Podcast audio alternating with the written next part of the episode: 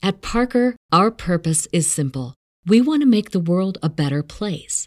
By working more efficiently, by using more sustainable practices, by developing better technologies, we keep moving forward. With each new idea, innovation, and partnership, we're one step closer to fulfilling our purpose every single day.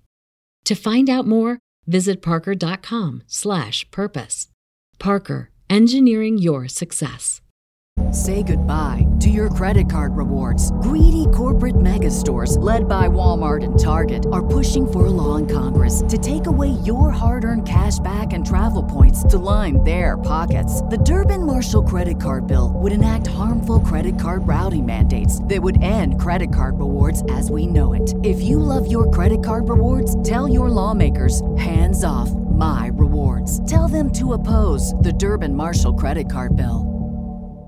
What's up, Zinger Nation? Welcome back to Moon or Bust, your home for all things crypto at Benzinga. I'm Logan. I'm joined today by Ryan. How are you? Doing well. Doing well. We just got back from Permissionless, one of the biggest crypto conferences of the year. How was it, Ryan? It was awesome. You got some new stickers on your laptop. I do. That's a telltale sign that we were just at a conference. But yeah, a lot of good hosts, lots of good speakers, and a lot of big news was announced at Permissionless, which I was kind of excited about. I wasn't really expecting all of that new news to come out. We saw Lens.dev. The new protocol made by Aave was announced and went live, so we'll dig into that a little bit. But a lot of cool things happening, and we got a lot of interviews from that, so stay tuned. They'll be out next week. Lots of exciting stuff in the works going on behind the scenes. Make sure you're subscribed if you're not already, and hit the like if you are enjoying today's show, or if your portfolio is down, you have to hit the like button as well. Let me know if you're trading, if you're buying or you're selling. If you're buying, put a 1 in the chat.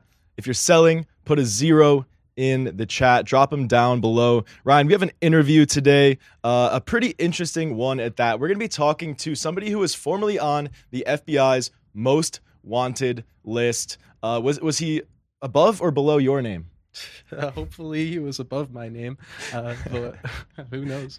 All right, well, we'll find out that and way more. He's going to be teaching us how to launder money with crypto. I mean, how to not get hacked. But just, you know, taking a look at the overview of the space, how people are doing this, how these criminals are pulling off these big hacks, and how you can stay safe. So make sure you stay tuned for that. That will be happening at 2:30, but we have some news to talk about, maybe some stuff from the event last week, maybe some stuff from the news, but we are going to roll the intro, smash the like button, and welcome back.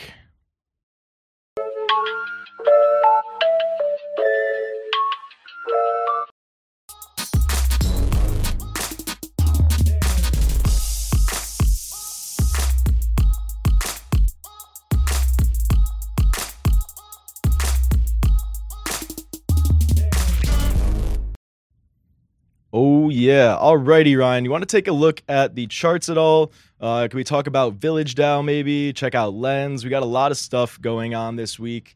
What's exciting you right now? I want to take a look at the markets because we looked at them like a week or two ago. We pointed out some key ranges to keep in mind, and it looks like maybe they're holding as support. I, for one, have not been looking at charts lately, but I think it's good that we do an update given where the markets are at. I saw the stock market was bleeding today, but it doesn't look like crypto is down too much. But like I said, I have not been paying attention to the charts. It looks like we do have another red candle on the weekly time frame, which is interesting because the stock market hasn't had 8 consecutive weekly candles since 1923. Now, I'm pretty sure crypto has never had 8 consecutive weekly red candles. It looks like we might be getting that. It closes on Sunday. Are we at 8 or is this the 7th? This will be the 8th. 8th week in a row, red. I don't know if that's ever happened in Bitcoin history, but regardless, how are you feeling about the market? Are you buying? Are you selling? Are you holding? What is the move right now? So I'm mostly just holding. Like I said last week, I did buy the dip, got into Ethereum at a pretty good price, got in at just under $1,800 and picked up a couple other altcoins too, which is a pretty risky play. I know you're trying to unload some of that risk right now, but I got some ENS domain tokens. I also got a little bit of Sushi and a little bit of one other altcoin. It was Polygon. So those 3, pretty strong conviction. And I got in at a good price too, it looks like. I got in at about $7.90. $0.50 for ENS domains. So I haven't checked the price since I bought it, but that's great. I'm up about 50% on that, especially in these markets. A little pat on my own back for that one. Where's Polygon at? I feel like I probably did pretty well on all three of these plays. Let's see. At least thus far, because we can have a 50% bounce up, and then we can have another 50% correction down. That is tough. 63 cents per Matic token. So I'm up about 20% on Matic over the past week. That's not bad either. But like I said, it doesn't really matter. We can have a bounce up 20% and we can go down lower. So I'm fully expecting there to be a crypto winter. If that plays out, I'm prepared. I'm hoping it doesn't, but we'll see. Only time will tell. So if this crypto winter does happen, how long is it going to be before we see a bottom? And what price might that be at for Bitcoin? For Bitcoin? Wait, before you say anything, I want everybody to go in the chat right now. Drop the Bitcoin bottom, okay? Got to call it now. Historical significance. This is live on YouTube. It will be recorded. I want you to go back and see a year from now if you're right or wrong. So document your bottom price target for Bitcoin right now. Ryan, go for it. I'm going to go with 20K, and I would say a little bit lower. I would say maybe 15 to 18, but we've printed out so much money over the past year. I think 20K is a good psychological support. That was where our all-time high was in 2017, so that's going to be my price target. What do you think, Logan? Higher or lower? I think 20, 22, somewhere in there. I don't think that we'll go too far below 20. That would be pretty sad, especially considering all the inflation. But I don't think it's going to take that much longer. I think that we might have another 6 to 12 months of some playing around, but this is a really great accumulation opportunity. Night for Humanity in the chat, 12,500. Oof. I don't want that. Let's hope it doesn't go there, but it's certainly a possibility. I also could see a lot of people thinking 20K is the bottom and we could capitulate around 20,000 and then have a flash crash again and maybe go down to 15, 16, 17,000. But if we do that, I wouldn't expect it to be there super long. Yeah, I think that if we do hit 20, it will probably be a wick and mostly just buy orders that were there at the time. I don't know if we'll really have the opportunity for it to sit at 20 for too long, but, I could be wrong. Have been many times before, but, at least we can go back now. We can follow up and see how it's going. What else is on the radar? How's Luna doing? That's a good question. Let's check it out. I also want to check out Sushi because I bought some. I want to see if I'm up on that too. All right, Luna is at $0.01 dollars. 0.01 cents. Very nice. Good thing it's audited. What's the chart look like? Because I heard a lot of people were making money off Terra Luna after they froze their assets. Obviously, a lot of people lost a ton of money. But over the past week, have we seen a bottom? Has it gone up? Got a good call from Hex 214 Pony right there. I like that number. You tell me, man. I don't really know. No, it looks like it's still going down. We'll have a better idea in like a day because the 7-day chart still shows Luna at like, I can't even see it. It's like 1 cent, but it's still, the rest of it's completely flat because it's gone so much lower. Yep. What does it say here? Due to the depegging of UST, Luna's experiencing extreme volatility. Please proceed with caution. Terra blockchain was also halted. All right, nothing too interesting going on over there. Well, what's interesting about that is they still haven't announced what happened to all their Bitcoin. Do you think they sold it off trying to preserve the peg of UST? Or do you think that there's some malpractice going on? Because you would think they would announce where all this Bitcoin has gone. I mean, they had over $1 billion of Bitcoin in their reserves. It's kind of interesting that they haven't announced what happened with that, because that would give Terra some inherent value if they were still holding their Bitcoin, right? So I'm wondering why they haven't said anything about the Bitcoin reserves that Luna has held. I believe that the word on the street is that they unloaded their entire clip trying to defend the peg. And they have zero Bitcoin left, which is tough, very tough. But they should make that clear, right? Communication's so important, especially in times of crisis. And they did a pretty poor job at managing the community and announcing what happened. So, I mean, I wish I would have seen some better communication from the Terra Luna team. I don't think this was handled very well. So I'm looking at their wallet right now. They have 300 Bitcoin left, and they spent 70,000 Bitcoin. It's expensive. Man, that is tough. All right, so I'll put this up on the screen. 70,000 Bitcoin trying to preserve UST. What is UST at? Is it trading any higher than 15 cents or has it gone down?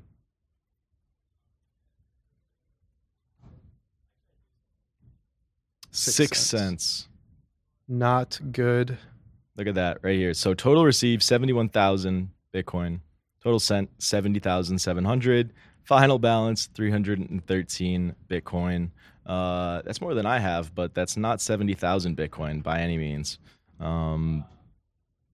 Yeah, I think that Do Kwon announced, LFG announced that they were going to be putting out a full report on where all the Bitcoin spending went.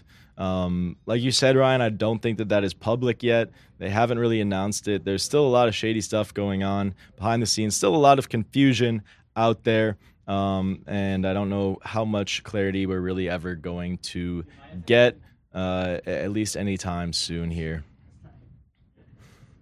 Do Kwon's probably in the middle of the Pacific Ocean right now on his yacht, never to be seen again. I was gonna say that, like, I would not be surprised if Do Kwon never showed face in public again, or if he, accidentally dies or gets killed by an angry, fan or whatever. It wouldn't be too surprising to me. Seen it before. Wouldn't be surprised if we saw it again. What's interesting, this is kind of a funny thing. So when I say we've seen this before, the founder of Quadriga CX is the person that I was referring to. One of the co-founders of Quadriga was just revealed to be one of the main co-founders of Terra, which is pretty funny. A little full circle moment right there, especially if Do Kwon disappears. But yeah, so let's take a look at Sushi, Ryan. Why did you pick up Sushi? What do you think about Uniswap these days? Governance tokens, cool, not cool? Not the coolest. They were definitely cooler a couple of years ago during DeFi summer. And this is actually down. I got it at like $1.50. And honestly, the reason I bought it is because I'm a bag holder, bought a bunch, and I saw I could get in cheap, lower the average cost for my investment. So I did that. Did not buy a lot, though. This was the smallest purchase I made last week. Just wanted to accumulate a little bit more coins. But as I did it, I asked myself, when was the last time I even used SushiSwap? And it's been months. I don't really use it. When I want to trade tokens, I'll either use QuickSwap, Matcha, or Uniswap. I don't really go to SushiSwap, so it's not something I'm really using. So if it's not something I'm using, should I really be investing in it? So that was kind of my second thought there. But I still did purchase some, like I said, a pretty small amount just to increase the size of the allocation in my portfolio. But I probably won't be buying more. I mean, it is down about 90% from when I started buying. And it's down well over 90% from the top. But I think Sushi should stick around. It is a good protocol, but it's hard to say. I mean, if we see a crypto winter, maybe it won't. Maybe Uniswap will take over. Maybe another DEX will take over. So it's hard to say, but definitely has been decreasing in price for a long time now. It's no question that we are in a DeFi bear market, and we have been for over a year. Sushi clearly has some staying power. I mean, they've been through like 4 founders. They've gotten rugged a bunch, and people still, open source developers still come to the project to push it forward. They've been innovating a lot. And I don't know. I think that there's some good narrative behind Sushi. So don't blame me on that one at $1.26. It's tempting. It's tempting. But like you said, Ryan, we are in an alt and DeFi bear market, so I'll probably be consolidating into Ether if I can, and hopefully get some Bitcoin going as well. 1 Bitcoin currently costs 1 Bitcoin. Gotcha. $28,859. What do you think about that? What do we see it go down to? Wick down to $25,000. That's crazy. That is nuts. All right, Patrick in the chat says, got wrecked on Terra. Do you hold any of it? Sorry to hear that, Patrick Star. We do not hold any of it, unfortunately. And also, Coin Bureau did have a great update on Luna. Most comprehensive, Luna postmortem I've seen so far. So shout out to Coin Bureau. Great guy. No pun intended there. All right, Ryan. Lens Protocol, Arbitrum Odyssey. We met the people building both of these projects in the last 2 days. You want to talk about either of them? Yeah, you made an account on Lens. I think we should check out Lens and Lenster, talk about maybe what the difference is between them. But this just launched at Permissionless a couple days ago. They had their sign up at their booth. There were like 300 people made their accounts and then 1,000. And now they're up to a few thousand. But very early days, we got some cool swag from Lens. And Aave made Lens. Aave is one of the biggest protocols on Ethereum. It's for a lending market. Now they're making a decentralized social media. It's pretty interesting. Stani, the founder of Aave, got banned from Twitter kind of purposefully. He was putting out some heinous tweets, at first saying he's going to be appointed, I think, the interim CEO of Twitter, tagged Twitter, tagged Elon Musk. He was egging on a bunch of people. I'm not sure if that worked, but then he said, maybe I need to go after someone really powerful. So then he says, well, I'm a general partner at A16Z now. I'm going to be running their fund or something like that. So after he said these heinous things on Twitter, he got banned, which is exactly what he wanted because he's making a decentralized social media that is censorship resistant, and it looks really interesting. Logan, I think you know a little bit more about Lens than I do, but I'll definitely be making a count. Kind of BS, honestly. I signed the letter on Lens.dev months ago on both of my crypto wallets that I use, hoping to get either an airdrop or early access, and now beta is open, but for whatever reason, I'm not granted permission to claim my handle. So that was kind of sad to see, but Logan, I know that you were able to claim your handle. You got incentivized, just like how you have incentivized.eth. Pretty cool stuff. Have you used this at all? Have you looked into it anymore since they launched? What's your take on it? How do you think the rollout went? And any other information you can give us on Lens would be appreciated. I think the rollout is going really, really well. We'll take a look at a few of Stani's tweets maybe to get a more accurate update. But they have something like 6,000 accounts in just a couple of days, few thousand posts. And we did do an interview with David, the PM behind this project as well. So we'll put that out soon. Here is his handle. We can check his profile to see if he's posted any updates on the status of Lens and all of their users. I'm trying to figure out how this works. Okay, so basically this is just a protocol. It's based on the Polygon network, but there are different applications that use this. So this is, as far as I can tell, the closest thing to a feed that Lens has put out called lensfriends.xyz. And what I thought was pretty cool is based on your Web3 footprint. So they'll go scrape your Twitter and they'll find people that you follow that you might be interested in following, talk about similar stuff. Then, you could connect with them. It will recommend them to you here. Let's see. So Lens is technically a protocol, not a social media itself. Correct. What does that even mean? It's just like Uniswap, right? So you could access Uniswap from the Uniswap front end, or you could access it from your computer terminal, or you could build your own front end to access it. The protocol is just a series of smart contracts on the Ethereum blockchain that you make a call to or a reference via an address, right? So that's what Lens is. Anyone can build their own front end. It's open. Twitter used to do this. Twitter had this a long time ago where you could use other applications to host your Twitter feed. That does not exist anymore. They wanted to control it as they have been controlling everything. Did you see the POAP integration on Lens? I just noticed that when you were going through all those different people's profiles. Where? It's pretty cool. Keep scrolling. Read the bios. I saw at least one that said you have two shared POAPs right there. Oh, yeah. You have one POAP in common. That was really cool. So it's cool how these are almost like building blocks, right? It's not like Twitter and Instagram talk to each other in Web 2, but in Web 3, it makes it much more possible where if you use POAP and you have these NFTs to prove your experiences, now Lens Protocol can use that and show you who else has experienced whatever POAP you got, and it shows you what you have in common, which I think is really cool. All right, let's check out my collection real quick. I'm probably going to have to switch back to mainnet. Oh, no, it doesn't even do that. All right, cool. So, yeah, I'm sure. I'm guessing this is the one that I have in common with most of these people. This was from the event just 2 days ago. For the launch, I grabbed the Lens POAP here. But, Ryan, in case anybody doesn't know about POAPs, could you give us a little overview? So POAPs are essentially your Web3 resume, at least that's how I take it. But they give you these NFTs, they mint them on the xDAI network. So a sidechain or layer 2 on Ethereum, you don't have to pay high fees, but you can transfer them over to Ethereum if you want. But essentially, they're like little badges you get for doing different things. So there's like ETH Denver, we got some POAPs there. We've made POAPs for different events that we've done. And it's really cool to be able to collect these different POAPs and prove that you've done different things. Pretty sure it stands for Proof of Attendance Protocol. So that's why I take it as your Web3 resume. You can't make shit up on POAP, right? I mean, you get these for attending an event. It's in your wallet. It's on the blockchain. It's immutable.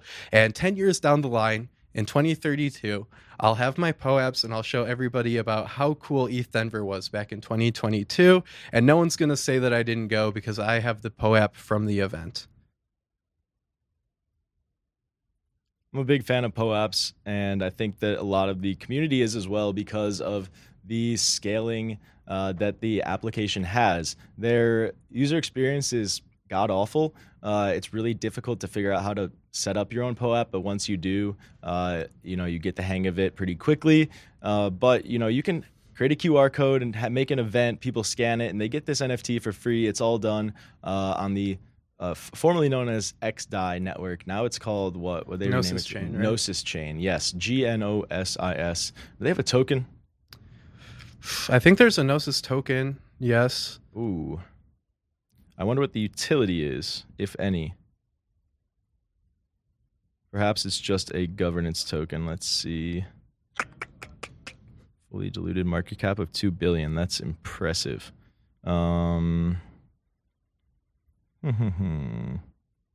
Where is it? I don't want the chat. I want the info, project info. Here we go.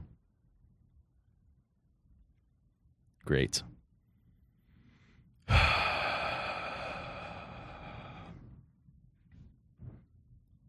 What rank is Gnosis right now?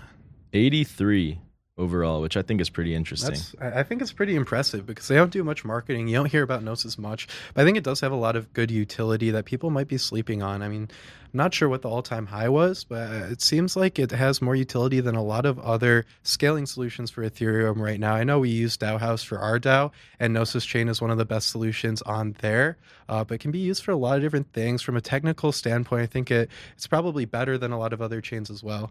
I don't have much personal experience using it. I've used it for POAPs. I've messed around maybe on a couple other protocols, but I'm not a daily user by any means, but it looks very promising. Gnosis Chain supports low-cost, stable transactions for projects and users. High Ethereum gas prices and congestion have made it difficult for the ecosystem to function efficiently. Gnosis Chain provides a compatible chain for projects requiring nano transactions or complex transactions that may be prohibitively expensive on Ethereum. Gnosis Chain can scale both vertically and horizontally to meet capacity requirements. I believe that they're doing some type of roll-up. I'm not sure if it's ZK. Let's figure it out here. Tokens are required in the minimum. Additional bridges exist. All right, not exactly sure on the... Let's check out the governance down here.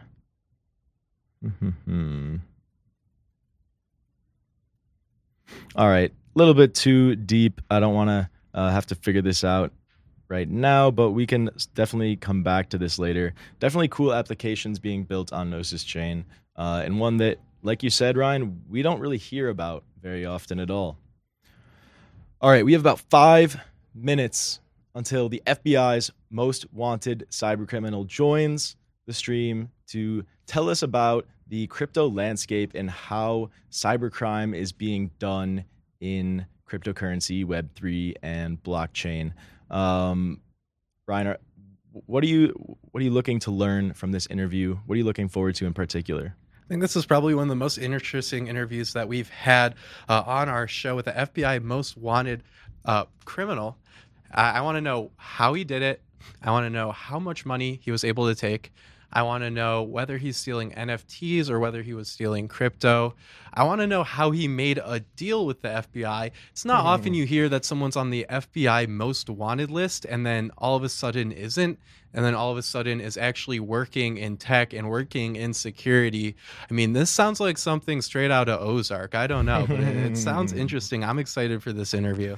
Yeah, well, we won't delay it anymore. From Arkose Labs, joining us today is CEO Kevin and expert cybercriminal Brett. How are you guys doing today? Thank you for joining us. Give me a second as I figure out this camera setup here. All right, I think that works. We're short on a producer today, but thank you for bearing with us. How are you? Doing great. Brett, I actually can't hear you, unfortunately.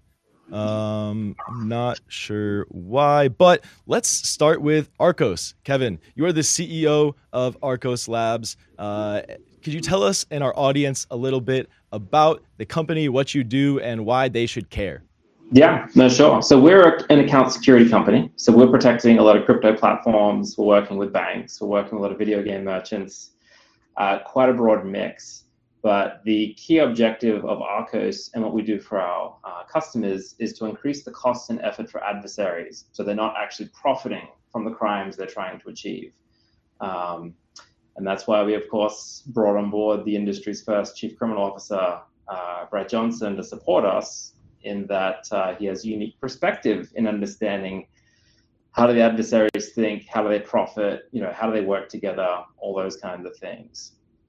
Awesome. And you guys just put out a report 2 days ago detailing cyber crime in the blockchain space. Could you tell us a little bit about what you found? Yeah, so we see there's kind of two strong flavors of attacks that we're seeing. People trying to compromise accounts, social engineering, those kind of techniques. And the other is around NFT fraud, frankly. We're seeing a lot of attacks where people are trying to gain as much NFT assets as they can ahead of other people so they can resell those assets later in time. That's something that we've been helping a lot of companies ensure the fairness so that actual customers of those services want to use it. We also do a lot of work with the Web3 kind of gaming, play to earn styled segment. So people are using Ethereum, kind of backing the in-game currency, those kind of things, and stopping people from using bots and scripts to go mass kind of farm the assets to trade it for different trading cards or whatever it may be. All right, it sounds like Brett's mic might be working now. You want to give it a test? Oh, shoot. I heard the scratching on it. Maybe that was something else. We still cannot hear you, unfortunately. Wait. Oh, got it. Ah! Heyo, how are you? Well, I'm sitting here trying to do tech support as we're trying to talk. So I guess that makes all of us today. We're glad to have you. And I got to know, tell us your background. Tell us your story. How did you end up where you are today? Oh, geez. How did I end up where I am today? Well, United States Secret Service called me the original internet godfather. And the way I got that title was committing 39 felonies because, well, 38 just isn't enough sometimes. I was placed on the United States Most Wanted list. I had an escape from prison, and I built and ran the first organized cybercrime community. It was called Shadow Crew. It was a precursor of today's darknet and darknet markets. It laid the foundation for the way modern cybercrime channels operate today. The 39 felonies had to do with refining modern financial cybercrime as we now know it. Account takeovers, credit card fraud, tax return, identity theft, stimulus fraud, synthetic fraud, you name it. You want to point your finger at someone, I'm the guy. And of course, that does land one in prison, deservedly so. Usually that's where the story ends, but I was very fortunate. Through the help of my sister, my wife, finally the FBI taking me in under their wing, I was given the opportunity to turn my life around, and I took it.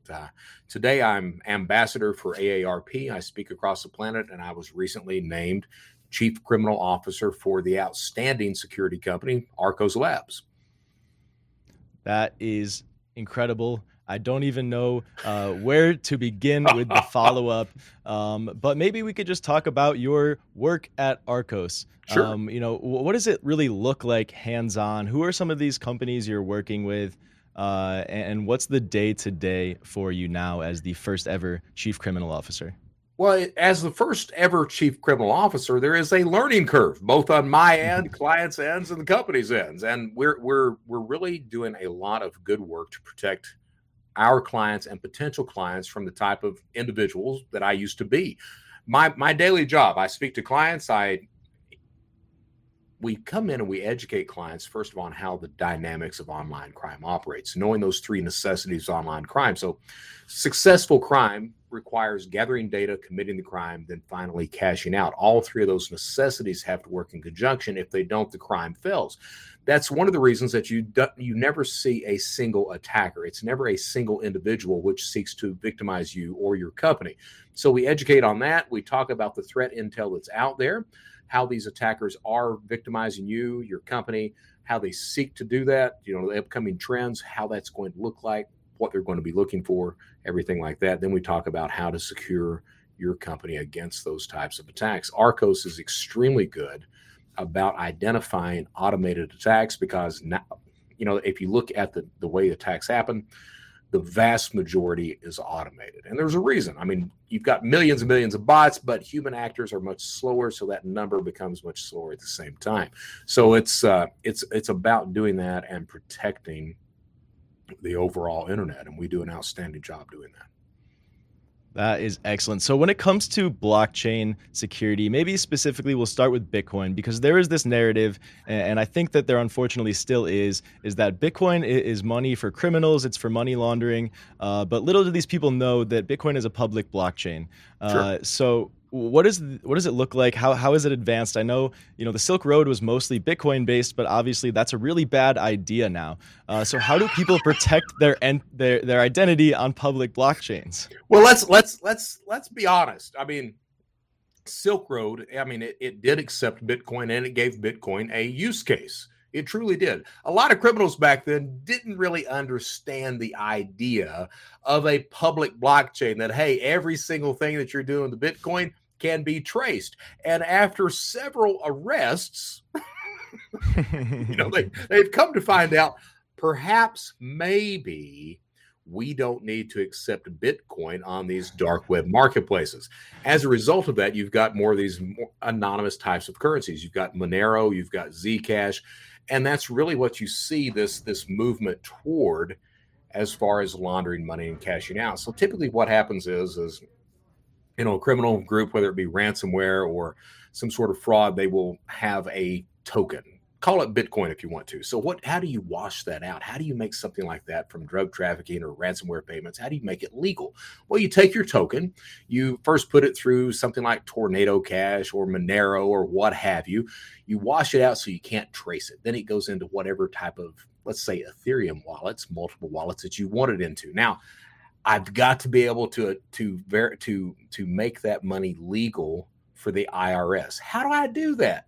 Well, fortunately, there's these things called NFTs, a lot of ape pictures out there. So maybe I will create some sort of crappy NFT and then use all my Ethereum wallets to buy that NFT and make it look legal across the board. Now, look, that works great for small and mid amounts of money, so a few $100,000. But if you've got millions of dollars, can't really justify all those NFT purchases with the IRS. They're going to sit there going, $30 million? You sold $30 million of NFTs? Really? Probably not. So how do you do that? Well, maybe create your own token, your own crap coin, and then use all those wallets to buy that. So maybe that would do that, or maybe come up with some sort of dummy cryptocurrency exchange or any number of things. So there's any number of ways that you can launder money with crypto. The interesting thing is that I am a crypto believer. I am. Now, we're going through a bloodbath right now, but Bitcoin is not going anywhere. And I view this really as a moment where we are getting rid of the tokens that really need to be gotten rid of, because we've got a lot of tokens that are out there that are just not. You were talking about it earlier in the show. What's the use case? Mm-hmm. If it doesn't have a use case, why are you investing in it? Let's say that you're not investing in it, that you're gambling on it. we need to get rid of that idea. I personally believe we need regulation coming in that makes things, let's say, informed regulation. Mm-hmm. There's a lot of people out there that aren't informed. But I like the idea of that. I like the idea of Web 3.0, of making our lives more secure, more safe overall. And I think that we're going to get there. I'm a firm believer in crypto. I'm a firm believer that at the end of the day, it's going to make things better for everyone across the board. But right now, I mean, you do have some criminal activity in it. It's not to the degree that it used to be because you've got more mainstream players that are coming in. But, we need to weed out the rest of those scams and fraudsters that use that and get rid of that. Mm-hmm.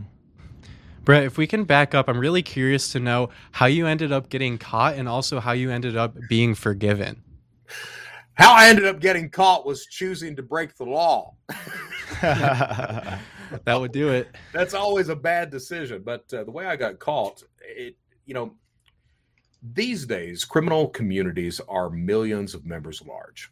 Okay. So if you rise to the top of the heap of that, you've got a lot of law enforcement looking at you, specifically targeting you. The group that I ran was the only group really that was doing any type of organized crime. You had three sites. You had Counterfeit Library, Shadow Crew, Carter Planet. I built and ran both Counterfeit Library and Shadow Crew. A Ukrainian national by the name of Dmitry Golubov built Carter Planet. So the only English-speaking site on the block were owned by me. That got a lot of attention. At the same point in time, we were cashing out. We were spamming for or phishing for debit card details. And back then there was an exploit.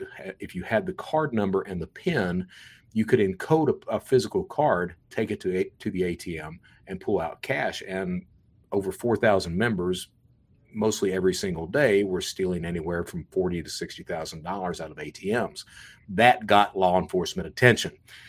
My forum techie, a guy by the name of Albert Gonzalez, he goes on to be the largest credit card thief in history. But when he was our forum techie, he was doing this cash out procedure.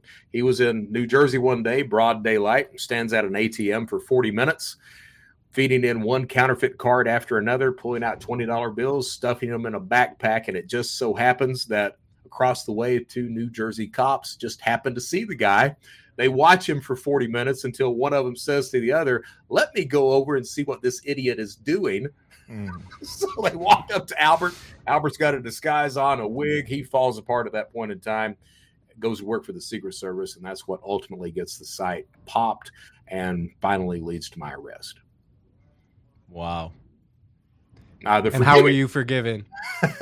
Well, I had a lot of people that believed in me.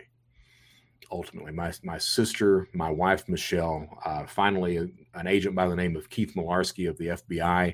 He believed in me enough that he took me in under his wing. He gave me references. He gave me advice.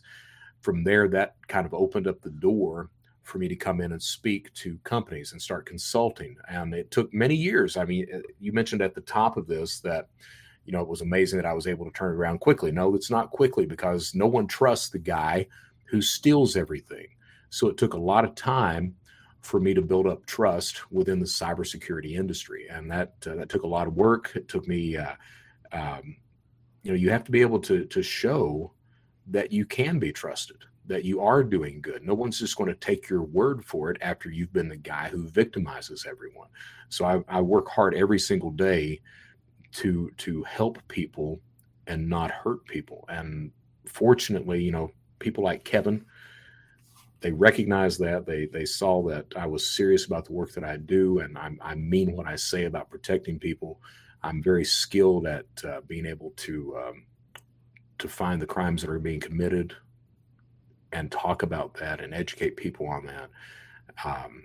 And he brought me in as chief criminal officer, and I got to be, Kevin's right here right now, but I got to be honest, I'm very grateful for the opportunity that's been given. I lead a blessed life that I probably don't deserve, but I'm damn grateful to have. Kevin, I just want to hear your side of this story. What compelled you to create the first ever chief criminal officer position and bring Brett on to fill that role? Yeah, it's a good question. It has obviously been an unusual concept and a lot of skeptics, I would say, around this idea. really everything we've seen, you know, we work with some of the biggest companies out there, Fortune 500, all that kind of stuff. And, you know, what we've always focused on is the adversary's perspective. What can we do to make the companies we're working with not attractive? You know, we monitor things like Telegram, we're in Discord communities, wherever all the adversaries are hanging out, talking about attacking and defrauding our customers, we're in there with them, understanding what they're doing, how much money they're making, how much it's costing them to make the attacks. And, you know, we've been doing that for a few years. You know, we, like there's, like, I remember I did a presentation at RSA and we used like The Art of War from Sun Tzu as an example of like, this is the way you should fight fraud is like, make it so it's not worth going after in the first place. Like if you're an attractive target, you're too difficult to go after, you're not going to be able to get cash out, all of those kind of things, then they stop. Like they actually will actually cease attacking. And, you know, Brett perfectly aligns with our philosophy at Arkose, which isn't like trying to build a silver bullet to stop people from logging into something. It's just to make it too damn difficult and expensive to bother attacking those surfaces and go somewhere else instead, go get a real job. And, you know, the people we work with, the fraud teams, the payment teams, the identity teams, the risk teams of these huge companies really don't understand the adversarial side very much. Like they very much treat it as we're under attack, let's figure out how to mitigate it versus understanding the why they're under attack and what's a better strategy for making it not worthwhile attacking them. And that's kind of where we come in from both the technology standpoint, but even from like a partnership standpoint and having people like Brett on our side to really make them understand what is it that's making them a lucrative target and why is it occurring is awesome. And it's a great chance for them to ask somebody that's on the other, that's from the other side. Like they've never had these opportunities to do that. So it's just an amazing opportunity to kind of level up the experience of the whole industry by partnering with somebody that's kind of been there, done that, you know? Right. That experience is clearly very, very applicable. I took a security class at Michigan and all five of our projects were, you know, from the perspective of the attacker. We had to pull off all these different types of attacks. And by doing that, you realize, hey, we need to sanitize the queries and all this type of stuff. But you see it firsthand is like, oh, there's a weakness here. Make sure I don't do that. Speaking of potential weaknesses, how do we regulate and make crypto more safe without harming innovation? And I'll open this up to either of you. You want to take that first? You want me to? Oh, right. You know, it's I watched some of those hearings and those were very disheartening because you could see it in the senators' faces. They had no clue about any single thing that was going on. And they had aides that had to try to explain it to them almost constantly. I am not confident that those people should be making regulations. I'm not. I feel that if you're going to make regulations, and it's very important that we don't kill innovation, because if we kill innovation, it's going to cause a lot of harm overall to every economic aspect of everything. So I think it takes regulation from informed individuals. That's one of the things I think that Web 3.0 kind of promises, is that community governance. All of a sudden, you've got people that are educated, or hopefully are educated, that are making proper decisions. If we can't get that, then hopefully, and I say hopefully, but it would be nice if the government, if they will be to put in regulation, that they bring in individuals that know what they're talking about and what needs to be done that doesn't destroy innovation. But we have to do something. We've got so many rug pulls out there. We've got so many of these, you know, social media scams. You know, blockchains tend to be very secure. So you always look at compromising the human or that every outlying area that's not the blockchain in order to make money, or you attack the bridges, which tends to be very profitable sometimes. So, but I really think that it takes an informed regulation. We can't just willy-nilly say we're going to do this and try to apply things that have worked with other markets to crypto, because it's not the same.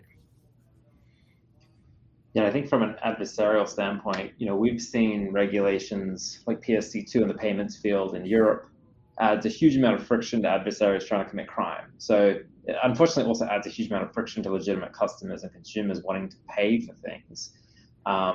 But those kind of things do trend towards making it more difficult for criminals. Obviously, KYC, know your customer, AML, those kind of things are all making it that much more difficult for an adversary to go and buy stolen identities, you know, open wallets, move money through those things. You know, we're seeing a lot of fintechs be used as kind of, you know, money laundering services to kind of clean up these kind of things.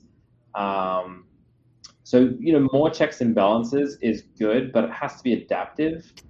If you're applying high degrees of friction, you're going to obviously hurt the adoption of things like this, right? If it's just too hard to buy or too hard to transact, like, you're kind of going against the nature of what we're trying to achieve. Obviously, things like cold storage is awesome. All my crypto is in cold storage, but I haven't touched it for years because it's a pain in the ass to go and, you know, leverage it, right? So there is an interesting trade-off here between security, user experience that we've really got to balance.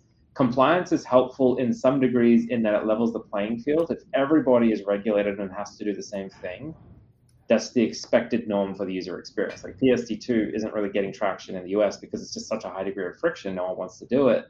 But in Europe, they have to do it. So everyone's got it. So it's a level playing field from that perspective. So I think there are benefits in, like, you know, forcing certain requirements, because it does, you know, means the whole barrier to entry goes up across the whole ecosystem. Yeah, it's a dicey field, that's for sure. Well, I mean, you mentioned it, and that's the important thing. That's really the important takeaway. You want to cause friction on the criminal side, but not cause any friction for the legitimate user. That becomes the importance of everything. I mean, that's one of the philosophies that we at Arkose have. You know, you cause friction for the bad guys. For the good guys, there is no friction because we want you to engage. We want you to innovate. And I really think it takes that understanding of that type of philosophy. A lot of people don't understand that. You know, yeah, you can stop all fraud every place if you just don't do any business whatsoever. That's not what you want to do. Yeah, you want to have context appropriate friction. So you want to do something that's the most expensive thing for an adversary to get through in the context of what they're trying to achieve. That may not be that much friction for a good consumer to go through the same degree. So it's all about, like, what's the context of the attack? Social engineering.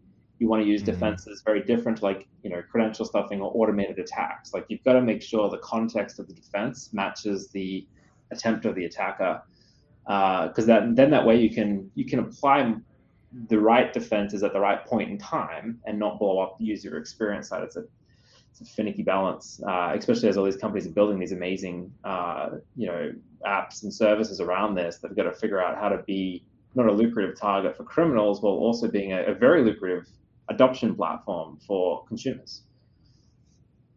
You have a question, Ryan? I was going to ask, what's more common, scams in NFTs or scams in DeFi? Because we see all over Twitter, oh, these Bored Apes get their apes stolen. And it's more tangible, right? More people care about it when you can see, oh, this is my NFT, this was my grail, and it got stolen. I'm sure there's tons of DeFi hacks as well, but it's less interesting to go out and tweet, I just had all of my tokens stolen, right? So is it more common to see NFTs stolen these days, or are DeFi hacks more common? You know, and Kevin may have a better viewpoint on that than I do, but my view on that is whatever is more profitable, that's easier for the criminal to commit. All right. Mm-hmm. Always consider that a cash-based attack. If I'm looking to steal money, I'm looking for the lowest point of entry that gives me the highest return on my investment, because every single one of these attacks costs me, the criminal, money. So, and I'm not looking to put out a lot of money on an attack that may not be successful. So I'm looking for the easiest entry, the largest return on investment. If that's at that point in time, if that's NFTs, outstanding. If it's DeFi, outstanding. I'll choose the easiest path. And there are entire communities dedicated to both, and they're different communities, just so you know. Some the same attackers going after both. So NFT sniping, I suppose you might call it. There are literal development communities. You can go join them on Telegram or on Discord, and they just write software, and then the community uses that software to go make the transactions and buy the assets. And these aren't small communities. Like, I'm in a couple that have, you know, 40, 50,000 members. I'm looking at them now, and it's just like, there's a ton of activity. They're talking about, like, who recently got some inventory, like all that sort of stuff. Yeah, I'm paying attention. He said 40 to 50,000 members, all of them looking to profit through crime. And they all share and exchange information. They all work together in order to hit these systems and profit. Would you say that DeFi hacks are technically harder to execute? Because a lot of the times I see NFTs stolen, it's because they give away their seed phrase or they click a phishing link. So it's more social engineering. Whereas when I look at DeFi hacks, usually there's some type of bug in the smart contract or some loophole they were able to find. I think that's a fair statement. I'd say the exchanges are very like a lower target altogether because they're not typically taking money offline, right? Like you're logging in and able to access it through an app and things like that. So you see the same kind of attacks you can make against the bank, against the exchanges. So it's all stack ranked, I would say. I would agree. And I would also say that, you know, those initial attacks on DeFi, while they require a degree of sophistication, what you tend to see is once those attacks are considered valid from the attacker side, that it works, well, that same attack tends to work on different DeFi attacks as well. So while it starts out as sophisticated, it becomes more ubiquitous as time goes on. It seems like social engineering is maybe the biggest problem that's out there. Would you agree or disagree? And like what types of activities do you do to prevent social engineering? Is it training? Is it, you know, requiring some specific password security? You know, how do you combat this? I would say bots and automated attacks are the number one problem. Interesting. And what does that look like, Kevin? So you can actually automate things like social engineering. You might think it's social engineering, but you can actually fully automate that process nowadays. There are programs built that will actually automatically dial people. They will come up with very creative schemes and scams, very creative scripts that they'll automatically read out to you. And they can do this at whatever scale they want. That's the beauty of automation, is that you can literally go after everyone you can possibly target. You know, phishing is a form of automation as well. Like you're sending out at scale emails, you're setting up fake landing pages. They actually automate the process of, as you're entering your details in a fake landing page, of hitting the authentic real landing pages backend APIs in real time. So as you type it in, it's going to go actually call to their server. And if their server says, well, now you got to type in your multi-factor prompt, it'll actually present that to you on the fake site saying, type in your multi-factor prompt. Then it's logging in on your behalf automatically and taking a hold of your assets automatically. So there's a ton of automation at play. It might not be bots in the sense you may think of, but all of this is heavily automated. You know, the whole crypto scams that you see on social media, those posts, that stuff's kind of automatically handled as well. You know, they're immediately looking for certain trigger words and things like that, and then posting articles with links. All kinds of fun stuff. And they do it because it works. They wouldn't be doing this if it didn't work. So, right. You know, people are falling for it, unfortunately. So there is a nature of social engineering in the sense of like how they present it and how they make it look trusted, how they make these accounts look legitimate. So there is kind of an overlay of social engineering, but in reality, it's really driven by automation to get that massive scale. So many consumers are now using crypto. Right. And it's much cheaper. It's you know, Because if you take the human work out of that, human work takes time, effort, and money. So if you can automate those attacks, it becomes much cheaper, scales up beautifully at that point. As far as your question of more traditional type of social engineering, it's very easy to compromise the human. You know, if you can get the human outside of policy, outside of the tools that are supposed to protect that human, it becomes very easy to compromise that. So, and it takes a degree of trust. You know, how does a criminal establish trust online with a potential human victim, whether that be at a company or an individual? Well, it's a combination of technology, tools, social engineering. We inherently trust the technology, which is given to us, the phones, the cell phones, laptops, desktops. What we don't understand is that criminals use a variety of tools to manipulate that technology, something as simple as a spoofed phone call. So instead of seeing the phone number they're calling from, you see the FBI, your financial institution. They use proxy addresses so that their box may be located in Ghana, Nigeria, New York, but they can make it appear that they're in California, the UK, wherever they want to appear. They use spoofed browser fingerprints. So it makes it look like it's someone else's device, which is accessing the system.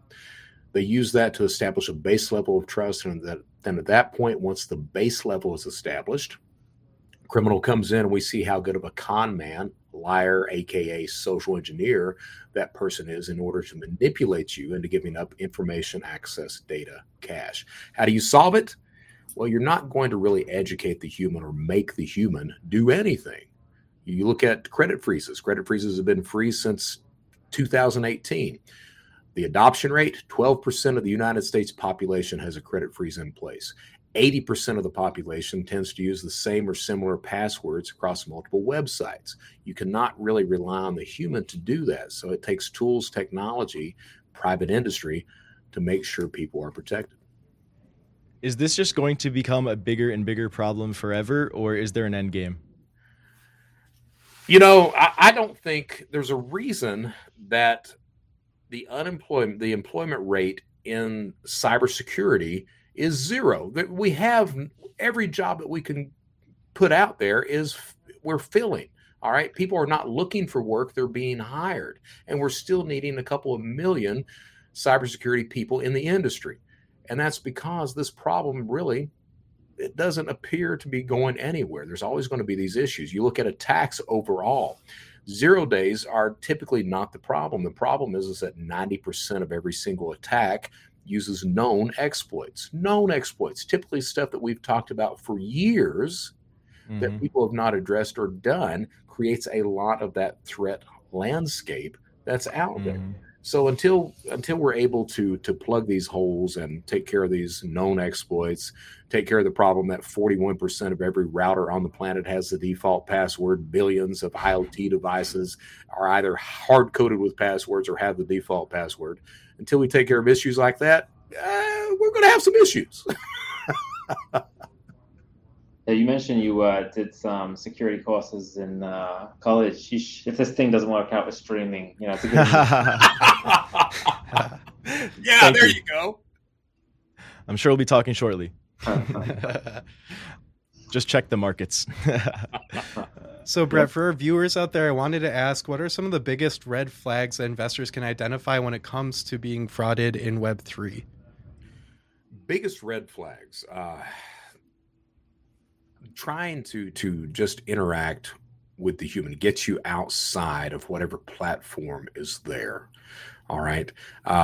If you're, you know, where are you getting your, if we're talking about crypto, for example, where are you getting your investment advice? Are you getting it from Telegram and Reddit? Well, that's not investment advice. That's an echo chamber of disinformation and misinformation that's designed to get you to keep purchasing and hold those tokens. So where are you getting your information? Are you verifying the information? Is the information on a blockchain that is kind of an established trust mechanism? So understand that, understand the way that you will be attacked. The way a criminal will attack you depends on who you are and what you do and what they're looking for. All right. Design security around that. Be aware of your environment. I talk a lot about having situational awareness. We understand that in the physical world, you know, we're in a bad neighborhood. We understand we need to be aware of our surroundings, but we need to be aware of our surroundings wherever we are in the online world and in the physical world. Pay attention. Take that proactive response. You know, at Arkose, we are proactive in security. There's so much on the internet that people respond in a reactive way. You have to be proactive in your online lives, not just at work, but every single moment that you're online, because those actors are seeking you out wherever you are. That's what I would say.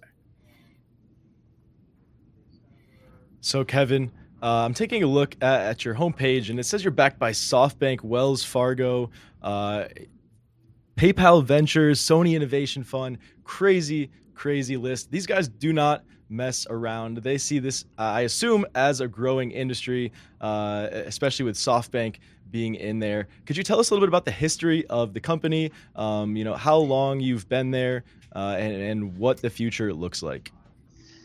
Yeah, sure. So I started Arkose. I'm from Australia. I live in San Francisco now, but I started the company back in Australia. And you know, one thing is true of all Aussies is we're all convicts by birth. So who better to run a security company, right? I actually started in the health and biomedical space, doing diabetes research, building technology to identify markers for diabetes and things like that, and then built technology for people with intellectual disabilities using computer vision software, machine learning, those kind of things. and then interestingly enough kind of turned those concepts into a way of fighting bad guys on the internet, and that's kind of where we started Arkose.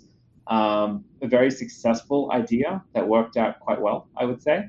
We've been growing a lot. We're one of the fastest growing companies in North America. Obviously, you spoke to the investors. Many of those are customers that use Arkose as well.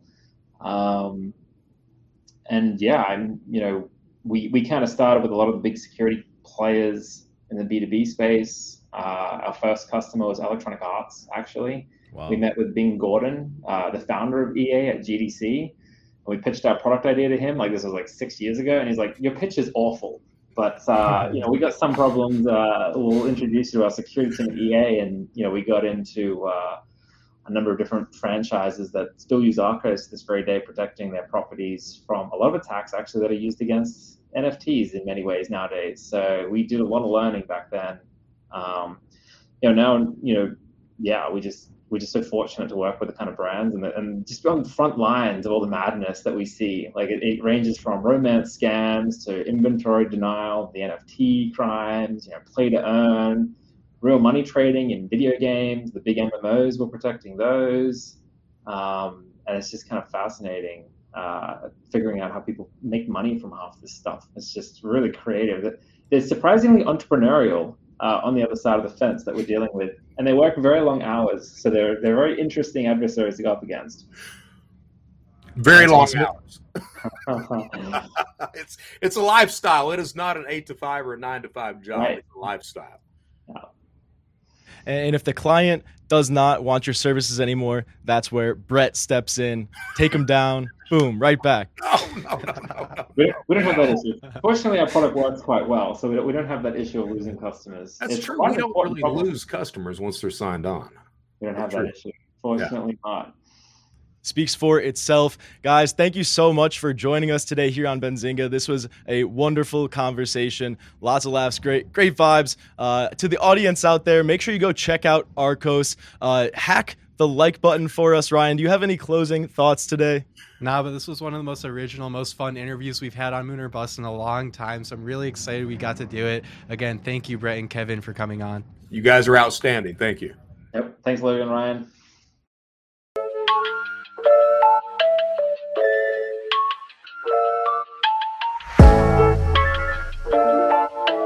At Parker, our purpose is simple. We want to make the world a better place by working more efficiently, by using more sustainable practices, by developing better technologies. We keep moving forward. With each new idea, innovation, and partnership, we're one step closer to fulfilling our purpose every single day. To find out more, visit parker.com/purpose. Parker, engineering your success. Say goodbye to your credit card rewards. Greedy corporate mega stores, led by Walmart and Target, are pushing for a law in Congress to take away your hard-earned cash back and travel points to line their pockets. The Durbin Marshall credit card bill would enact harmful credit card routing mandates that would end credit card rewards as we know it. If you love your credit card rewards, tell your lawmakers, hands off my rewards. Tell them to oppose the Durbin Marshall credit card bill. As humans, we're naturally driven by the search for better. But when it comes to hiring, the best way to search for a candidate isn't to search at all. Don't search, match with Indeed. When I was looking to hire someone, it was so slow and overwhelming.